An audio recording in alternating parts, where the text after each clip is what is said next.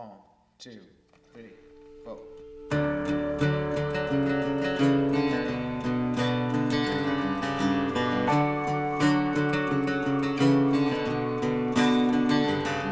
The darker the night, the brighter the stars.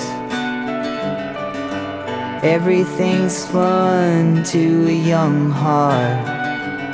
When you find out what your heart used to be, it's gonna feel like you've been dreaming. Love, if you want the truth, anything's possible. You can walk up on the moon, or you can watch it roll. It's never in the stars, it's in your heart.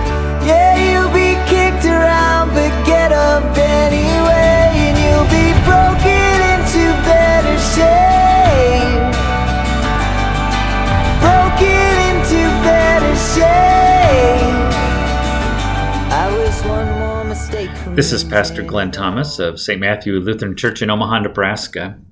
Early as the COVID 19 pandemic began to make its way around the world, I endeavored to write down some reflections on the meaning of this moment and what we might take from it.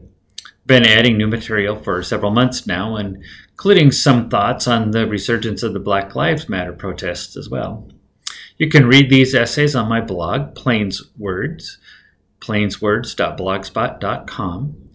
If you have thoughts or comments about these words, use the blog to post your reply or send me an email at gthomas at smlutheran.com.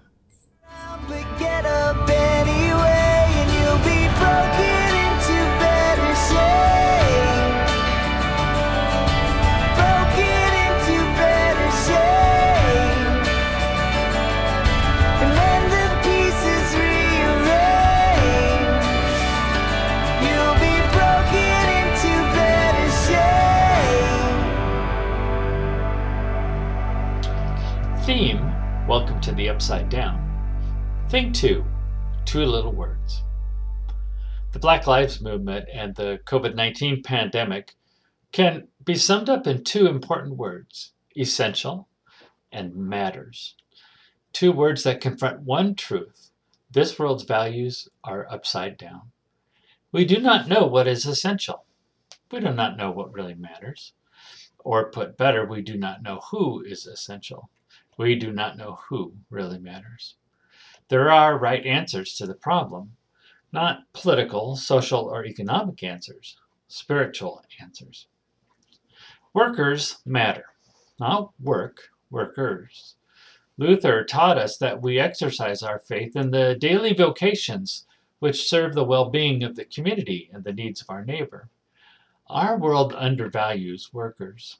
While we have been busy living and dying by the rise and fall of the Dow Jones Industrial Average, the foundation of all that is real and important has collapsed beneath us. Professionals, people with high paying white collar jobs, have been able to survive this crisis, officing from home, preserving their routines and well being with minimal consequence to themselves or their income. It is the unemployment of waitresses and bartenders and retail clerks and custodians that has crashed the economy and driven millions to unemployment, food insecurity, homelessness. All of the investment bankers and stock traders together cannot save the world. Teachers matter, not merely because many parents are overwhelmed by trying to solve the work at home and school the children at the same time puzzle, discovering how hard teachers actually work. Teachers fill a great spiritual need in the community.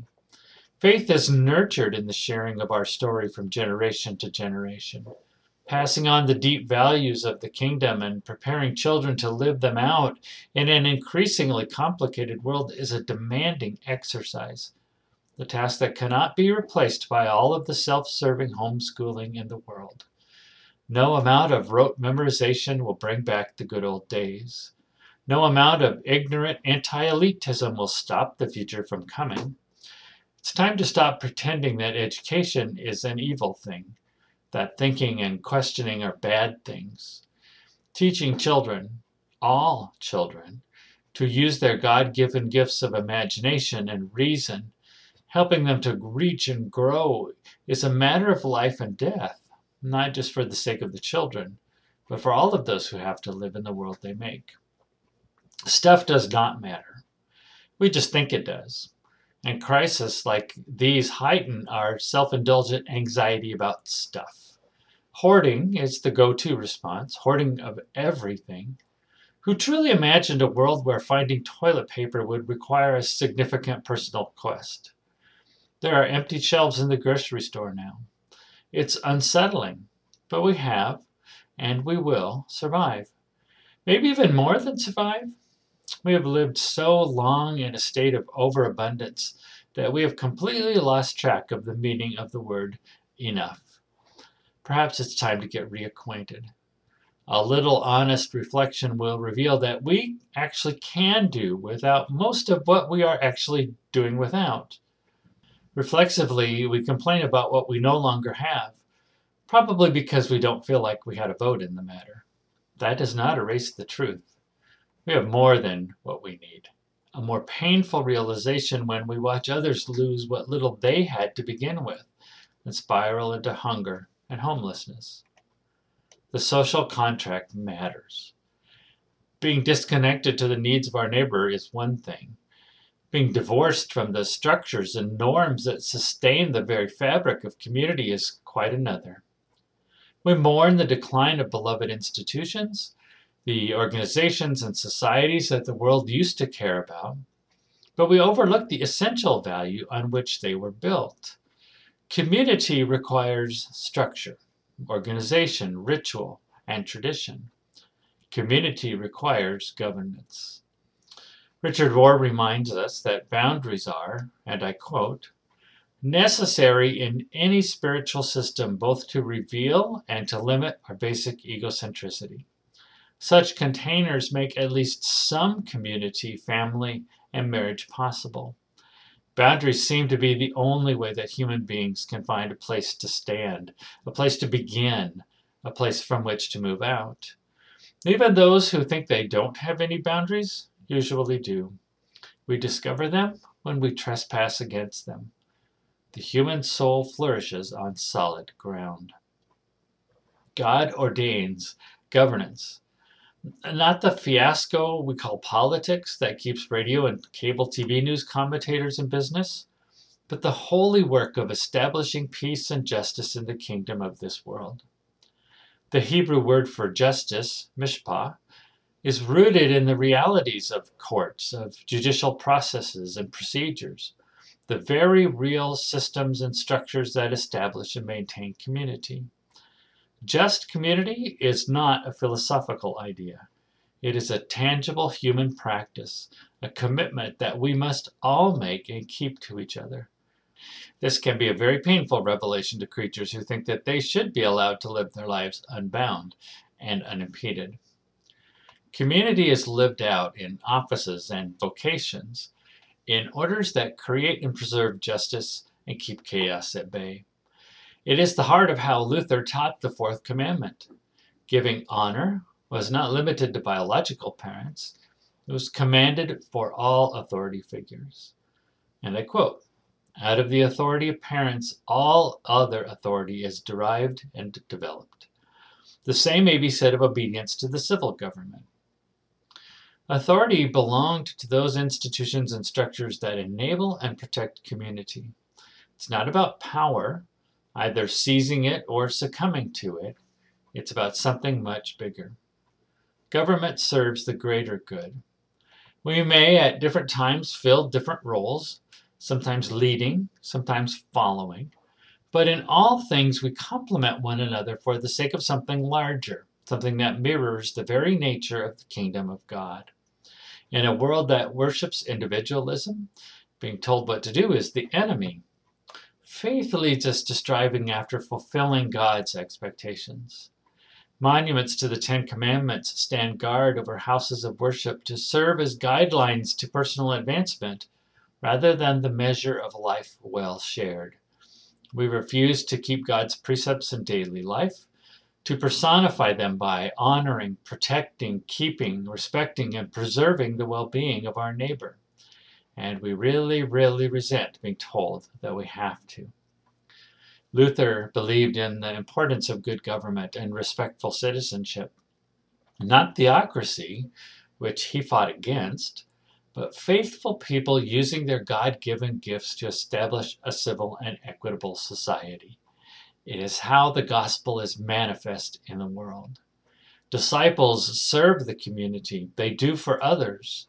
Followers of Jesus reveal God's love in their acts of love for others, not merely in words, and surely not in love for self. If only we could live in such a world. But we have replaced serving with idolizing, humility with self importance, faith with religion. The pandemic and the Black Lives Matter movement are the light revealing that our neighbors have paid the price of our sin, sometimes with their lives. Rather than embrace our shared responsibility to one another, we have created an adversarial relationship with government. As Luther wrote 500 years ago, and I quote, Why, do you think, is the world now so full of unfaithfulness, shame, misery, and murder? It is because everyone wishes to be his own master, be free from all authority, care nothing for anyone, and do whatever he pleases. Propagandized myths proclaim that government is incompetent, corrupt, useless, expensive, and so must be abolished, disregarded, bankrupted. Right analysis, wrong conclusion. Rather than address the problems of individuals who corrupt their calling to governance or the systems that empower them, we have thrown the proverbial baby out with the bathwater. Anarchy functions at both ends of the political spectrum, and each accuses the other of being un American. The cost? A world that does not function, peace and justice that go unserved, the powerful and rich profit while Rome burns. The problem is systemic. Institutions that are meant to serve and protect the many have been recast as instruments of violence and oppression to guard the few poor people, migrants, people of color, all those who fit under Jesus' designation, the least of these, are regularly declared de facto criminals. The system of judgment has devolved into a system of punishment. Neighborhood patrols have become combat units, peace officers exchanged for stormtroopers. The Black Lives Matter movement was precipitated by the intersection of the long historical arc of American racism and the rise of police militarization. The American community is burning because we set it on fire. One more, one more important thing. Diversity matters. If sin is the force that constantly turns us back into ourselves, Diversity is the work of the Spirit to remind us that we are not in this alone.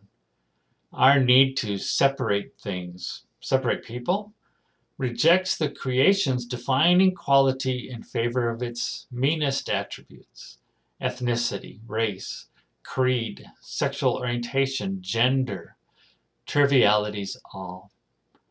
99% of the genetic information in DNA is common to all human beings. The remaining fraction is, to borrow a word from Luther, adiaphora, in essence, other stuff, unimportant, indifferent, things which cannot logically be differentiated. A great amount of hate built on nothing real or useful. That is not the nature of the creation. God defines life by its abundance. We define it by false notions of supremacy a meaningless activity that leads to soulless hatred and violence. We are desperate to compete, conquer, destroy, as if all our esteem depended on it. Having divided the world into winners and losers, we will be winners, no matter the cost. Unable to live in peace, we have made war and violence normal, a readily available solution to protect the pretense of community while not giving up our place of privilege. And we will not give up our privilege, knowingly or not, at any price. The old chestnut that we are colorblind, when it comes to others is a comfort afforded only to people of privilege. Good intentions are not a solution to discrimination and divisiveness, but a shield against its ugly truth.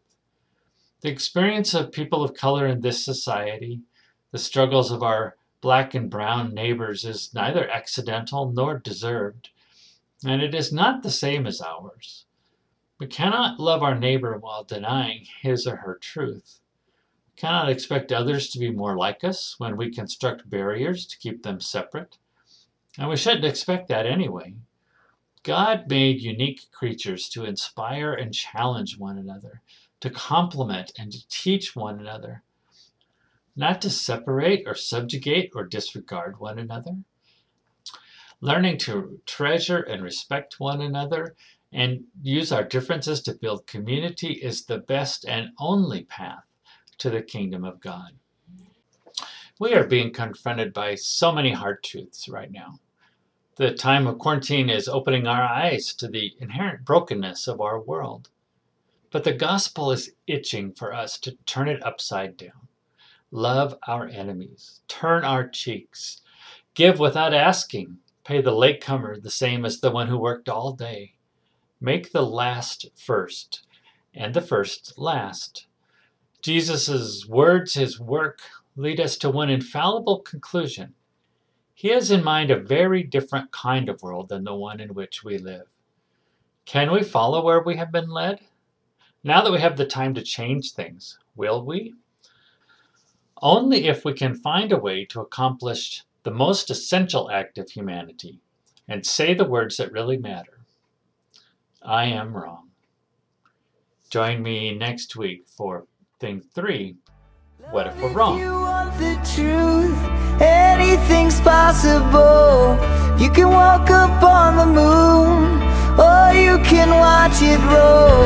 It's never in the stars, it's in your heart. Yeah, you'll be kicked around, but get up anyway, and you'll be broken.